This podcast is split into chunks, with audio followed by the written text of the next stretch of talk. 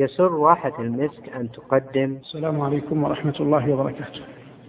إن الحمد لله نحمده ونستعينه ونستغفره ونعوذ بالله من شرور أنفسنا وسيئات أعمالنا. من يهده الله فلا مضل له ومن يضلل فلن تجد له وليا مرشدا. وأشهد أن لا إله إلا الله وحده لا شريك له. وأشهد أن سيدنا ونبينا محمدا عبده ورسوله.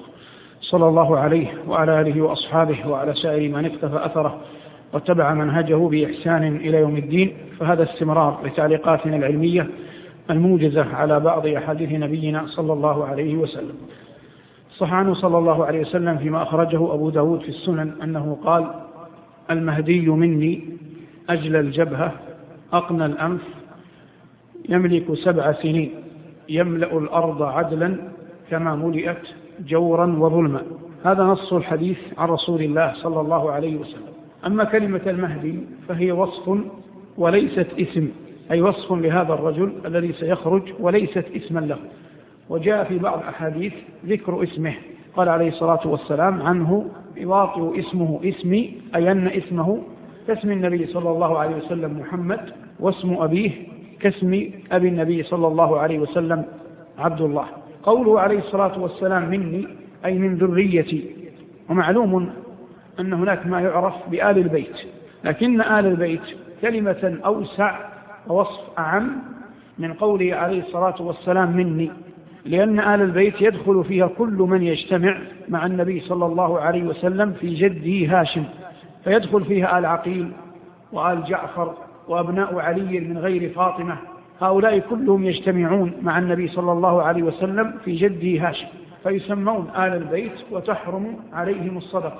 كما يدخل فيهم حلفا آل المطلب والمطلب هذا أخ لهاشم لكن ذريته كانوا مع النبي صلى الله عليه وسلم في شعب أبي طالب لما حاصرته قريش فقال صلى الله عليه وسلم إن بني هاشم وبني المطلب شيء واحد وشبك بين أصبعيه. فأدخل جمهور العلماء بناء على هذا الحديث ولأن النبي صلى الله عليه وسلم أعطاهم من الخمس كما أعطى آل البيت أدخلهم في آل بيت النبي صلى الله عليه وسلم. لكن كما قلت هذا عام. أما قول عليه الصلاة والسلام مني أي من ذريتي أنا أي من ذريتي هو عليه الصلاة والسلام. ومعلوم أن النبي عليه السلام لم يخلف ذكورا خلف ذكرين لكنهما مات في حياته. فانقطع بذلك النسب الذي ينتسب إليه من جهة أولاده الذكور. بقي له من الإناث أربعة زينب ورقية وأم كلثوم زينب ورقية وأم كلثوم وفاطمة. فأما رقية وأم كلثوم فتزوجهما عثمان رضي الله تعالى عنه وأرضاه. أم كلثوم لم تنجب من عثمان أحدا وأما رقية أنجبت غلاما مكث حوالي ست سنين ثم مات. نقره ديك في وجهه فانتفخ ثم مات. وأما زينب فولدت أمامة من أبي العاص ابن الربيع زوجها ثم ماتت دون أن تخلف. فلم يبقى إلا فاطمة رضي الله عنها وأرضاها. زوجها النبي عليه الصلاة والسلام بعد منصرفه من بدر من علي رضي الله عنه وأرضاه. فولدت له الحسن والحسين ومحسن. فأما محسن فتوفي وهو صغير. فبقيت الذرية التي تنتسب إليه صلى الله عليه وسلم مباشرة محصورة في ذريته عليه الصلاة والسلام من الحسن والحسين رضوان الله تعالى عليهما. فقوله عليه الصلاة والسلام المهدي مني أي من ذرية الحسن أو من ذرية أو من ذرية الحسين. فجمهور أهل السنة على أن الأحاديث تدل على أنه من ذرية الحسن بن علي وأن اسمه محمد بن عبد الله ثم ينتهي نسبه إلى الحسن بن علي فهو من جهة أبيه ينتهي إلى الحسن بن علي بن أبي طالب. ومن جهة أمه إذا وصلنا إلى عند الحسن يتفرع من جهة أمه ابن فاطمة فاطمة بنت محمد صلى الله عليه وسلم. هذا معنى قوله عليه الصلاة والسلام المهدي مني. والشيعة الإمامية الاثني عشرية الموجودون الآن المذهب الرسمي في إيران وفي المدينة في المنطقة الشرقية هؤلاء يرون أن المهدي سيظهر لكن لا يقولون كما يقول أهل السنة أن اسمه محمد بن عبد الله الفاطمي الحسني العلوي كما بينا إنما يقولون إنه من ذرية الحسين لا من ذرية الحسن كما أنهم يقولون إنه موجود الآن حي في سرداب في سر مراء المدينة التي بناها المعتصم واسمه محمد بن الحسن العسكري اسمه عندهم محمد بن الحسن العسكري وهو آخر الأئمة الاثني عشرية الذين تؤمن بهم الشيعة. ومعلوم قطعا أن هؤلاء الأئمة الذين تؤمن الشيعة بعصمتهم الأئمة لا يقترفون ذنبا لتعلق الشيعة خطأ بهم. فمثلا النصارى عبدت عيسى بن مريم وقالوا إنه ثالث ثلاثة لكن هذا لا يقدح في عيسى بن مريم. عيسى بن مريم نبي رسول الله أثنى عليه في القرآن وكلمته ألقاها إلى مريم وروح منه. قال إن مثل عيسى عند الله كمثل آدم فهو نبي من أولي العزم من الرسل. له مكان نحن نؤمن به كما يؤمن به النصارى. لكن نحن نؤمن به كنبي. أما النصارى يؤمنون به كإله أو ابن الله. الذي يعنينا أن غلو النصارى في عيسى لا يغير من عيسى شيء. كذلك غلو الشيعة في الأئمة الاثني عشرية لا يغير في الأئمة شيء فأولئك من ذرية النبي صلى الله عليه وسلم ولهم مقام جليل في الدين هم يبدأون بعلي وعلي صحابي ويثنون بالحسن والحسين والحسن والحسين النبي صلى الله عليه وسلم يقول سيد شباب أهل الجنة ويربعون بعلي بن زين العابدين مثلا وهذا من أعظم الصالحين في عصره. هذا الذي قال فيه الفرزدق هذا الذي تعرف البطحاء وطأته والبيت يعرفه والحل والحرم. هذا ابن خير عباد الله كلهم وهذا التقي النقي الطاهر العلم. ويقولون بجعفر ابنه وجعفر إمام معروف لكن غلو الشيعة في حرم الناس من علمه. وإلا أبا حنيفة رضي الله عنه أدركه وأخذ عنه علم. ويقولون بمحمد الباقر وسمي الباقر لأنه اسم فاعل من بقرة أي يبقر العلم يشقه شقا. فكان إماما في العلم. لكن غلو الشيعة في أضاع علمه في أن الناس لا تأخذ عنه شيئا لأنهم حاصروه. الذي يعنينا أن الأئمة أئمة حقا أكثرهم صالحون من آل بيت رسول الله من ذرية رسول الله صلى الله عليه وسلم لكن هؤلاء غلوا فيهم وقالوا بعصمتهم والعصمة لا تثبت إلا للأنبياء والرسل فقط. يقول الخميني في كتاب له معاصر اسمه الحكومة الإسلامية يقول وإن من أصول مذهبنا أن لأئمتنا منزلة لا ينالها ملك مقرب ولا نبي مرسل تخضع له بها ذرات الكون ويعطى هذا لفاطمة بنت محمد صلى الله عليه وسلم أحيانا. فهذا القول في الأئمة مردود لأن كون أنه يقال في حق رجل من آل بيت رسول الله أنه تخضع له جميع ذرات الكون وأن له منزلة لا ينالها ملك مقرب ولا نبي مرسل هذا باطل. لكن كما قلت يرد قوله ويبقى إجلالنا لآل بيت رسول الله صلى الله عليه وسلم كما هو دون أن نخلط بين الموقفين. الله جل وعلا علم أن الأمة ستمر بمراحل ضعف وهذا الرجل لا يأخذ أن كونه رجل صالح. قال العلامة الألباني رحمة الله تعالى عليه من يعمل ما قال قال يغلب على الظن أنه رجل فريد في علمه فريد في أخلاقه فريد في تجربته في الحياة فريد في قيادته وأن الله جل وعلا يصلح الأمة قبله لأنه لا يعقل أن رجلا يحيي الأمة من جديد في سبع سنين والنبي صلى الله عليه وسلم بناها في ثلاث وعشرين في ثلاث وعشرين سنة فهو قطعا ليس أفضل من النبي صلى الله عليه وسلم ولا أفضل من أبي بكر ولا عمر ولا عثمان ولا علي ولا سائر الأصحاب رضي الله عنهم وأرضاهم. لكنه رجل يختم به الله الناس قبل خروج الدجال وقبل نزول عيسى بن مريم. فالقول بأن المهدي شخص منقطع النظير يمنع الأمة من العمل ويدفعها إلى التواكل وإلى أنها تنتظر أن يخرج المهدي حتى حتى يقودها. المهم أن النبي صلى الله عليه وسلم أخبر أنه سيكون في آخر الزمان يملأ الأرض عدلا لأن الناس لا يمشون إلا بقائد. فمهما صفت الأمة وتربت من دون قائد حق لا يمكن أن تسير.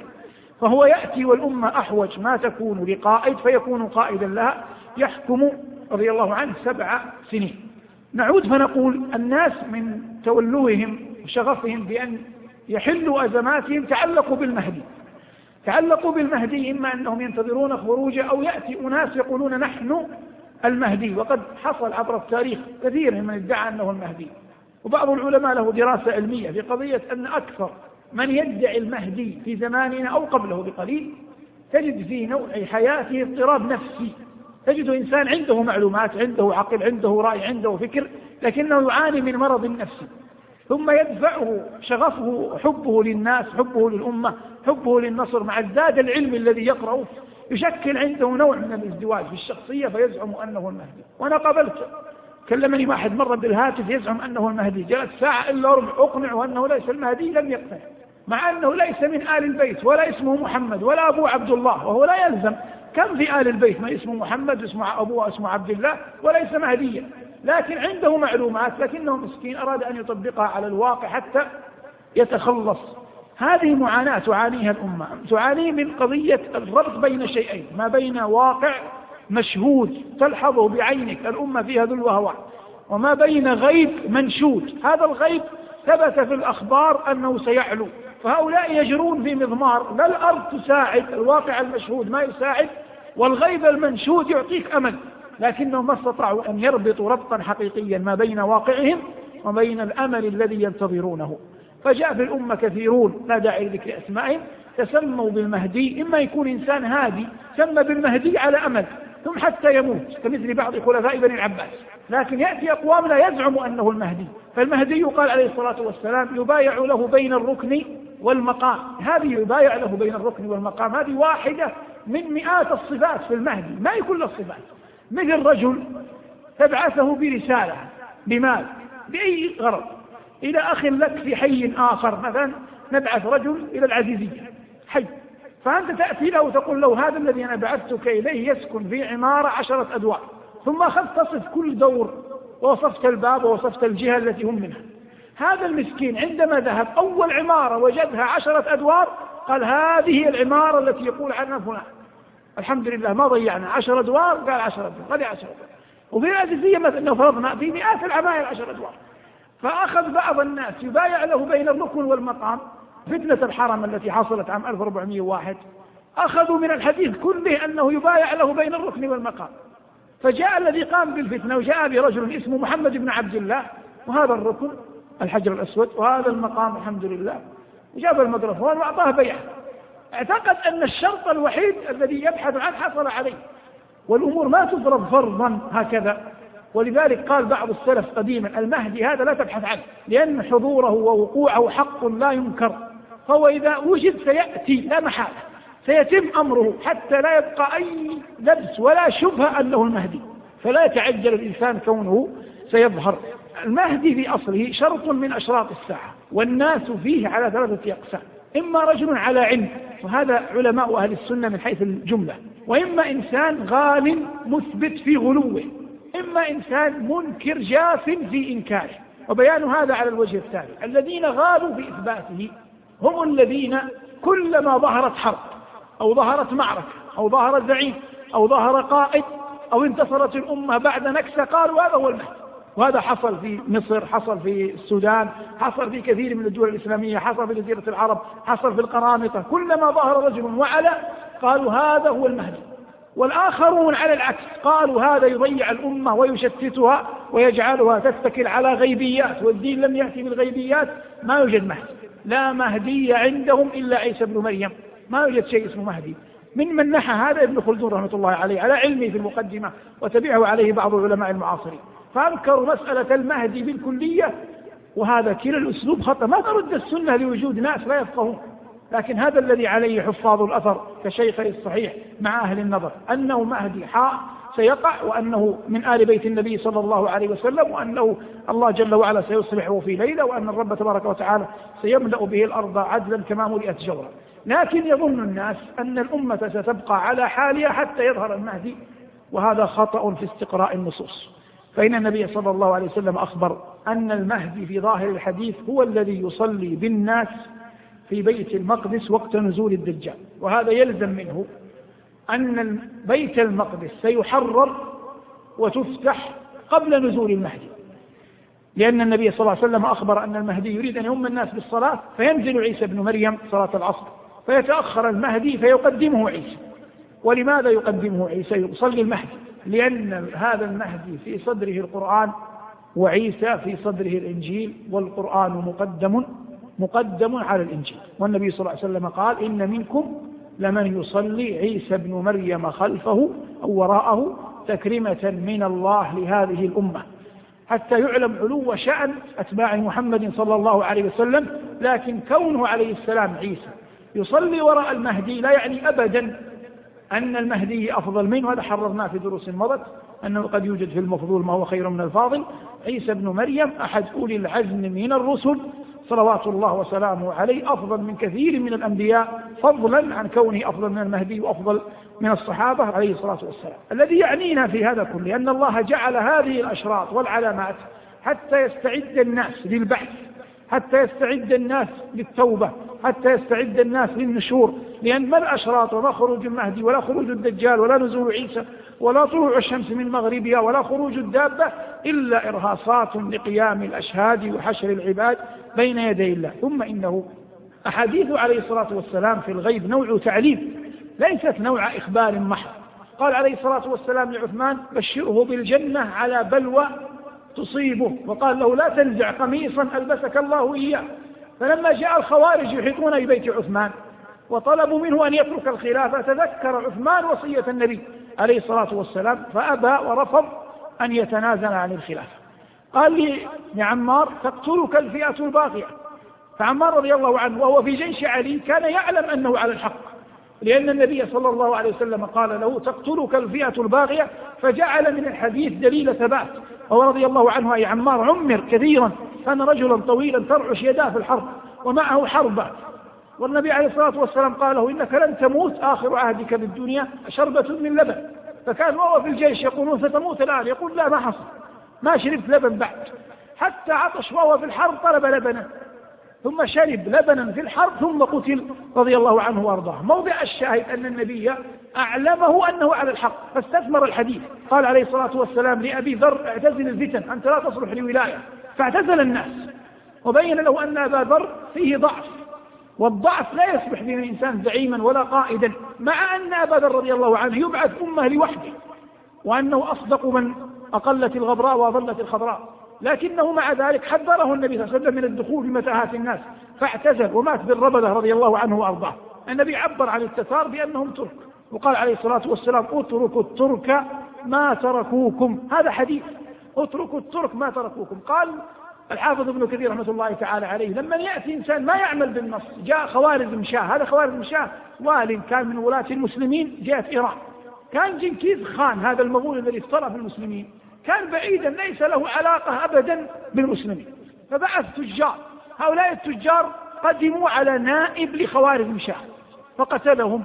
فلما علم جنكيز خان بأنه قتلهم وهو ليس في نيته أن يغزو بلاد المسلمين بعث إلى خوارزم شاه هذا المسلم وقال له بلغني أن نائبك على بلاد كذا وكذا قتل التجار ولم تجري عادة الملوك في قتل التجار لأنهم رعاة الأقاليم يحيون الناس فإن كنت لا تعلم فاعلم وخذ لنا القصاص من نائبك. ماذا فعل هذا غفر الله له؟ راح قتل حتى الرسول. هذا باعث يستطلع قتله معه. فلما بلغ جنكيز خان أن هذا قتل الرسول وقتل التجار عمدا هاجم تلك البلاد وفعل ما فعل حتى قال ابن كثير رحمه الله فقتل قتلا لم يعلم ولم ينقل قتلا أبشع منه. كله بوجود مخالفة لوصية النبي صلى الله عليه وسلم. أحيانا البعض يقرأ أحداث الساحة. فيقدم رأيه وعقله على قول النبي صلى الله عليه وسلم الأمة في مرحلة ضعف الأمة في عجز الأمة حماس إلى متى السكوت؟ يقول لك سبعين قرار وهي ما تساق الأمور هكذا. هناك في هدي بينه الله وبينه رسوله صلى الله عليه وسلم. إذا كنت تريد أن تحكم عقلك هذا شيء آخر. لكن النبي عليه الصلاة والسلام ما ترك شيئا إلا دل أمته عليه ولا شرا إلا حذر أمته منه. وإنما الناس كلهم صادقون في محبتهم للنبي صلى الله عليه وسلم. لكن الصدق يلزم معه أمر آخر وهو العلم. والعلم يلزم أمر أعظم منه وهو الصبر. فقد تجد في الناس علما لكن ليس لديه صبر على أن ينفذ العلم الذي يعلمه فكل الناس تعلم أن الإنسان لن يموت إلا بأجله. لكن ما كل الناس يصبر على البلاء رغم اتفاقهم في العلم. وكل الناس تعلم أنه إذا ابتلي أنه رفع للدرجات وتكفير للخطايا لكن ليس كل أحد يصبر على هذا العلم الذي يعلمه. فكذلك التعامل مع الأحداث التاريخية يحتاج إلى صبر لأن لا نشكك في أن الناس لا يحبون نبيهم. كل المسلمين بارهم وفاجرهم يحبون نبيهم لكنهم يحتاجون إلى علم.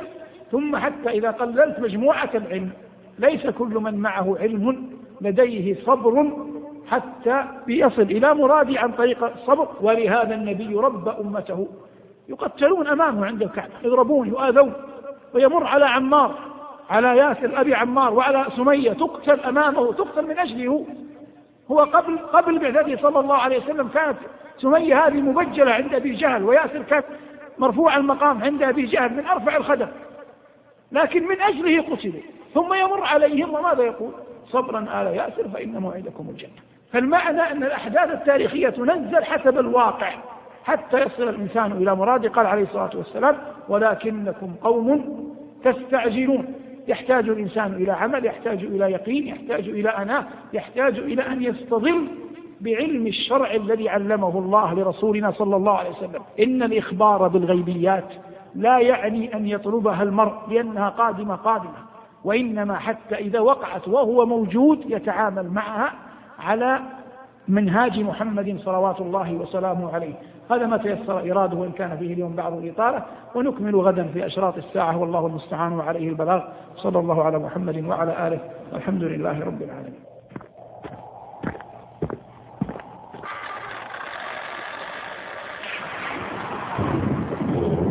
الدجال الدجال أعظم الفتن في آخر الزمان فتنة عظيمة يخدع فيها ضعيف الإيمان فعليك بالحذر لأن فتنته عظيمة. السلام عليكم ورحمة الله وبركاته. إن الحمد لله نحمده ونستعينه ونستغفره ونعوذ بالله من شرور أنفسنا وسيئات أعمالنا. من يهده الله فلا مضل له ومن يضلل فلن تجد له وليا مرشدا. وأشهد أن لا إله إلا الله وحده لا شريك له وأشهد أن سيدنا ونبينا محمدا عبده ورسوله. صلى الله عليه وعلى آله وأصحابه وعلى سائر من اقتفى أثره واتبع منهجه بإحسان إلى يوم الدين. أما بعد يوم أمس بحمد الله جل وعلا قد بينا معنى قوله صلى الله عليه وسلم المهدي مني أجل الجبهة أقنى الأنف وذكرنا أن المهدي صفة وليست اسما وبينا اسمه وذكرنا أنه أحد أشراط الساعة الكبرى. واليوم نزدلف كما قلنا بالأمس إلى ذكر خبر الدجال وإن كان خبره مشهورا لكننا نقف على بعض التعليقات العلمية والإرشادات النبوية عن رسولنا صلوات الله وسلامه عليه. الله جل وعلا منذ أن خلق الخلق وهو يبتليهم لأن الجنة درجة عالية والصعود إلى أعلى يحتاج إلى مشقة ولا بد من الفتن والابتلاءات والاختبارات قبل الوصول إليها أخبر الله عن ذلك في كتابه وعلى ألسنة رسله صلوات الله وسلامه عليهم أجمعين. ولا بد أن يميز أهل البر من أهل الفجور أهل الإيمان من أهل الكفر. أم حسب الذين اشترحوا السيئات أن نجعلهم كالذين آمنوا وعملوا الصالحات سواء محياهم وماتهم ساء ما يحكمون. إلا أن هذه الفتن ترتقي وتعتلي وتصعد وتصبح أكبر كلما دنت الساعة. وهذه سنة الله جل وعلا في خلقه. والله جل وعلا بعث أنبياء شتى ورسلا عديدين إلى أمم شتى وأخبر جل وعلا أن هذه الأمة هي آخر أمة وأن نبيه صلى الله عليه وسلم هو آخر الأنبياء. هذا التأصيل لا بد منه قبل الشروع والحديث عن فتنة الدجال. فالنبي صلى الله عليه وسلم يقول عنه أي عن الدجال ما من نبي أي قبلي لأن كل الأنبياء قبله إلا وحذره أمته وأنا أحذركم إياه فأنا آخر الأنبياء وأنتم آخر الأمم. وإنه خارج فيكم لا محالة. لأن لم يبقى أمة حتى يخرج فيها الدجال. هو خارج في هذه الأمة أمة الإجابة التي آمنت أو أمة الدعوة التي بعث إليها النبي صلى الله عليه وسلم وهم متلازمان حياة. فهو خارج فيكم لا محالة. ما السر في أن جميع الأنبياء من قبل يحذرون أممهم من الدجال؟ لأن الفتن في غير الدجال فتنة تتعلق في الغالب بادعاء النبوة لكن فتنة الدجال في ادعاء الألوهية. فقد يأتي إنسان ويقول كذلك فرعون والنمرود كلاهما زعم أنه إله. والجواب عن هذا أن النمرود وفرعون لم يكن بيدهم شيء يثبتون به للناس أنهم قريبين من قدرة الإلهية إلا قضية السيف إلا قضية القتل. قال سنقتل أبناءهم ونستحيي نساءهم. والنمرود يقول قال أنا أحيي وأميت. لكن ليس بديه شيء يخدع به الناس. فكشف عواره للناس ظاهر جدا. فكان الناس حتى الذين رضخوا للنمرود أو رضخوا لفرعون رضخوا من باب سلطان القوة لا من باب سلطان القناعة. فلا يسمى النمرود ولا يسمى فرعون. فتنة بالمعنى الحقيقي للخوف في قضية الألوهية. أما الدجال فإن الله جل وعلا يعطيه بقدره بأمره تبارك وتعالى فتنة للناس. بعض الأمور التي تجعل على الناس يلبس عليهم. وهذا اللبس هو الذي خاف منه النبي صلى الله عليه وسلم فحذر المؤمنين من الخروج إليه. قال إن الرجل يأتيه يظن أنه مؤمن وأنه لا يلتبس عليه شيء ومع ذلك يقع في فتنته. وقد قال العلماء إن الأثار تدل على أن الدجال يظهر في مرحلة يقل الحديث عنه فيها بين الناس. هذا الدجال فتنته كما بينا تتكلم في أنه يزعم أنه هو رب العالمين أنه هو الخالق هو الرازق هو المدبر وله مع ذلك علامات سيأتي الحديث عنها. لكنه قبل ظهوره تحدث أمور من أعظمها أن ثمة صلح يقع ما بين المسلمين والروم وأن طائفة كبرى من الروم تؤمن وأن هذه الفئة النبي صلى الله عليه وسلم يقول سمعتم بمدينة جانب منها في البر وجانب منها في البحر قال الصحابة نعم يا رسول الله. قال فإنه سيدخلها سبعون ألفا من بني إسحاق. هذا نبينا صلى الله عليه وسلم في خبر صحيح يقول من بنو إسحاق؟ الروم أكثر الأوروبيين اليوم. لأن إبراهيم عليه الصلاة والسلام ترك إسحاق وترك إسماعيل. من ذرية إسماعيل كان العرب ومن ذرية إسحاق إسحاق أنجب يعقوب عليه السلام. الذي أنجب يعقوب هو إسرائيل في القرآن. فبنو إسرائيل هم بنو يعقوب. بقي الابن الثاني لإسحاق وهو العيس. من ذرية العيس نشأ الروم المعاصرون والذين قبلهم الذين يعرفون اليوم غالبهم بالأوروبيين. فهؤلاء قال عنهم صلى الله عليه وسلم سمعتم بمدينة جانب منها في البر وجانب منها في البحر؟ قالوا نعم يا رسول الله. قال ما وإنه سيدخلها سبعون ألفا من بني إسحاق بغير سهم ولا سلاح غيره. يقولون لا إله إلا الله والله أكبر. فيسقط جانب منها. ثم يقولون في الثانية لا إله إلا الله والله أكبر فيسقط جانب منها ثم يقولون لا إله إلا الله والله أكبر فيفرج لهم ويدخلونها. فهذا إخبار بأن هؤلاء السبعين مؤمنين لأنهم قالوا لا إله إلا الله والله أكبر. كان السابقون من العلماء. غالبهم يرى أن المدينة هي مدينة القسطنطينية لكن بعض علماء العصر مثل الشيخ عمر سليمان الأشقر. هذا أردني الجنسية يعيش في الكويت أحد علماء أهل السنة الكبار اليوم. ذهب إلى المدينتين إلى القسطنطينية وإلى البندقية المدينة المعروفة في إيطاليا. فقال حفظه الله الرجل حي قال هي أقرب إلى البندقية منها إلى القسطنطينية. يعني وصف النبي صلى الله عليه وسلم بأنه جانب منها في البر وجانب منها في البحر ينطبق على البندقية في رأي الشيخ. أكثر مما ينطبق على غيرها الذي يعنينا سواء كانت القسطنطينية أو كانت البندقية أو كانت غيرهما أن خبر النبي صلى الله عليه وسلم سيقع والنبي لم يحدد المدينة اسما وإنما حددها وصفا وقد قلنا بالأمس في التأصيل العلمي لا يجوز الجزم بشيء لم يجزم النبي صلى الله عليه وسلم به ولا ننزل الأوصاف كما يحلو لنا. فهذه إرهاصات تكون قبل خروج الدجال لأن آخر الحديث ثم يسمعون بخروج الدجال فهذا يدل على أن هذا الأمر يقع قبل خروج الدجال يخرج الدجال. نعود الآن لما أرجعت الحديث عنه في أنه فتنة في باب ما يعطيه الله جل وعلا وقلنا إن النمرود وفرعون كأمثلة ليس معهما شيء يدل على أنهما يملكان من القدر شيئا. يقول صلى الله عليه وسلم في أحاديث شتى عن الدجال. يقول يأتي للقرية من الناس فيدعوهم فيستجيبون له. أي يؤمنون به؟ فيأمر السماء أن تمطر فتمطر ويأمر الأرض أن تنبت فتنبت فيخرج عنهم.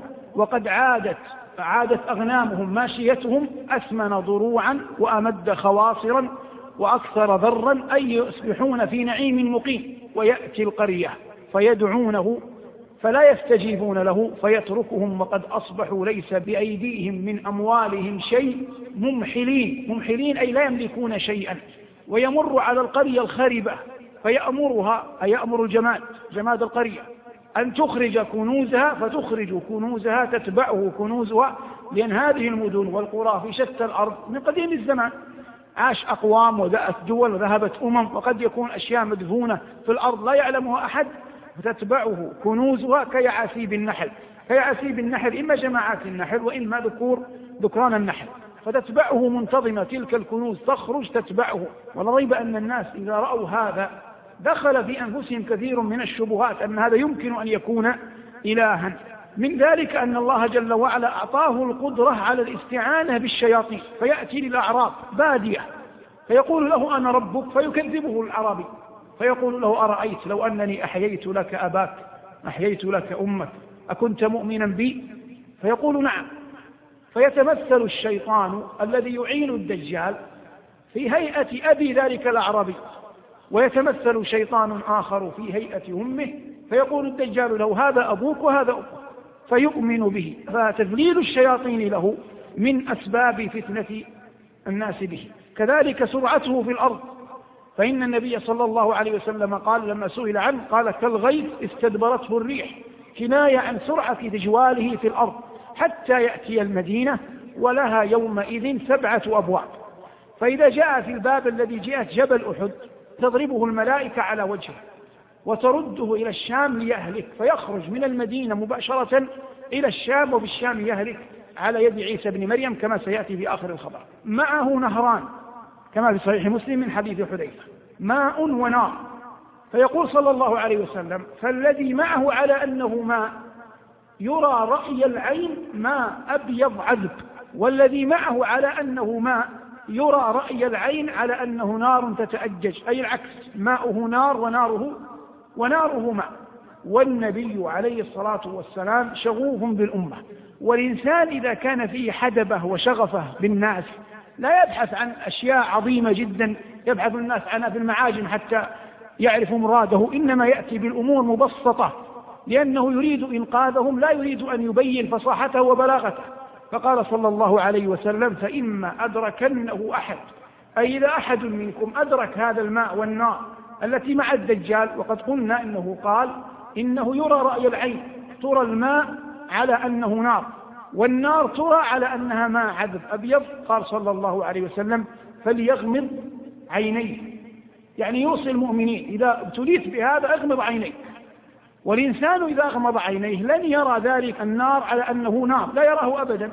ثم قال صلى الله عليه وسلم وليطأطئ رأسه ويشرب فإنه ماء بارد.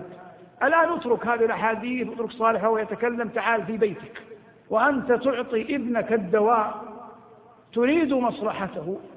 والإبن إذا رآك أن تخلط الأدوية بعضها في بعض إما تقزز وإما خاف وإما فزع تقول له أنت تريد منه أن يشرب تقول له غمض ماذا؟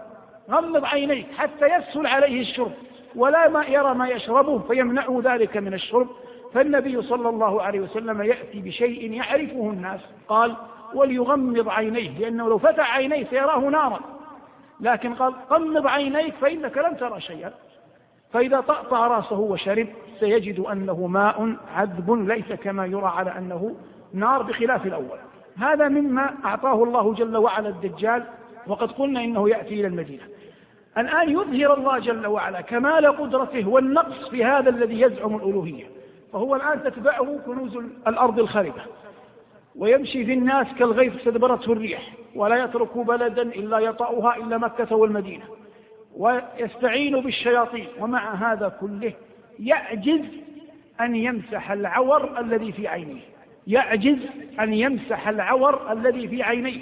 فهو لو كان إلها حقا لحفظ سوى نفسه لكنه يعجز أن يمسح العور الذي في عينيه أو يزيله ويعجز أن يمسح ما بين جبينه ما بين عينيه مكتوب كاء فراء على حقيقتها كما قال الإمام النووي وغيره ويراها كل مؤمن فيقرأها ويغيب عنها كل كافر ومنافق لا يستطيع أن أن يقرأها. فالله يظهر قوته التي أعطاه الله إياها من وجه ويظهر لنا نقصه من جهة أخرى. هذا الدجال قال عليه الصلاة والسلام ما من فتنة. منذ أن خلق الله آدم إلى أن تقوم الساعة أعظم من الدجال. هذا الدجال يسهل الخلاص منه بالتوحيد. وبالجانب العملي قراءة فواتح سورة الكهف أو قراءة خواتمها بكل جاءت الأحاديث. وحسن بالمؤمن أن يحفظ سورة الكهف بأكملها وحسن إن عجز أن يحفظ أولها. عشر خمسة عشر آية في الأول وعشر آيات تقريبا في الآخر. تبقى حصنا في قلبه. قد لا ندرك الدجال. نعوذ بالله من ذلك كله. لكن يبقى الإنسان آخذا بالأسباب متبعا للسنة متوكلا على الملك الغلاب ينزل عيسى بن مريم عليه الصلاة والسلام من السماء واضعا يديه على أجنحة ملك. إذا طأطأ رأسه يظهر لرائه كأنه يتحدر منه ماء الوضوء. يقول عليه الصلاة والسلام كأنه خارج لتوه من ديماس الديماس الحمام. وهو لم يكن لتوه خارج من ديماس ولا متوضا فإذا رآه عدو الله الدجال ذاب كما يذوب الملح في الماء إلا أن عيسى يتبعه بحربة تكون معه فيقتله حتى يطمئن الناس أن الدجال قد مات لأن كونه قد مكث في الأرض أربعين يوما أثر في الخلق أثرت قناعات في الناس. فإذا قتل ولصق دمه بالحربة كل ذا تلك القناعات تزول لكن لو جاء عيسى وهو عيسى عليه السلام وقال إنني قتلته قد لا يقع في الناس مجال التصديق. وهذه سنة لله ماضية في خلقه. فالله جل وعلا لما أهلك فرعون نجاه ببدنه. حتى يرى الناس عيانا أن فرعون الذي يزعمون من قبل أنه إله هو رأي العين ميت هالك. فاليوم ننجيك ببدنك لتكون لمن خلفك آية. لأنه لو أن البحر ابتلعه لقال الناس مفقود ذهب سوف يأتي سوف يعود أخذ استعان بالملائكة جالت حوله الأساطير. لكن الله جل وعلا أخرجه بجسده ونجاه حتى يكون لمن خلفه آية وحتى يقتنع الناس أن فرعون قد مات. نفس القضية نفس السنة صبغة الله التي لا تتبدل تجري على الدجال فيرى الناس دمه في حربة عيسى فيطمئن الخلق على أنهم على أنه قتل. جاء في الأحاديث الصحيحة أنه عندما يأتي في المدينة حواليها بالطبع لا يدخلها ترجف. ليس هناك حديث صحيح أنه يخرج منها سبعون ألف منافق. هذا غير موجود أصلا. لكن قال صلى الله عليه وسلم فترجف المدينة ثلاث رجفات فيخرج منها كل كافر ومنافق. ولم يحدد عددا. هذا واحد. قد يكون واحد قد يكون اثنين قد يكون مئات الألوف. لكنه صلى الله عليه وسلم لم يحدد. حاول بعض الناس أن يصف من في المدينة الذين سيخرجون. وهذا حذرنا منه بالأمس. إن الإنسان لا يتركب طريقا ليس له. نحن نقول كما قال صلى الله عليه وسلم ترجف فيخرج منها كل كافر ومنافق ونعوذ بالله من الكفر والنفاق والشقاق. ونسأل الله الحياة على التوحيد والموت عليها. أما غير ذلك لا نصف أقواما ونقول قد يكونون من بني فلان أو من بني فلان أو من بني علان. هذا كله تجر وتقدم بين يدي الله ورسوله صلوات الله وسلامه عليه. لكننا نقول يحذر المؤمن أن يخرج للناس يظهر ما لا يبطل يستعيذ المؤمن من الكفر والنفاق خوفا من أن يقع في المحذور. هذا الذي على المؤمن أن يصنعه والغيب لا يعرف لا بعقل ولا بتجربة. وإنما يعرف بالخبر الصحيح الصريح عن الله أو عن رسوله صلى الله عليه وسلم. هذا مجمل ما أفاء الله علينا وبيناه لكم في قضية خبر الدجال. سألنا الله لنا ولكم التوفيق.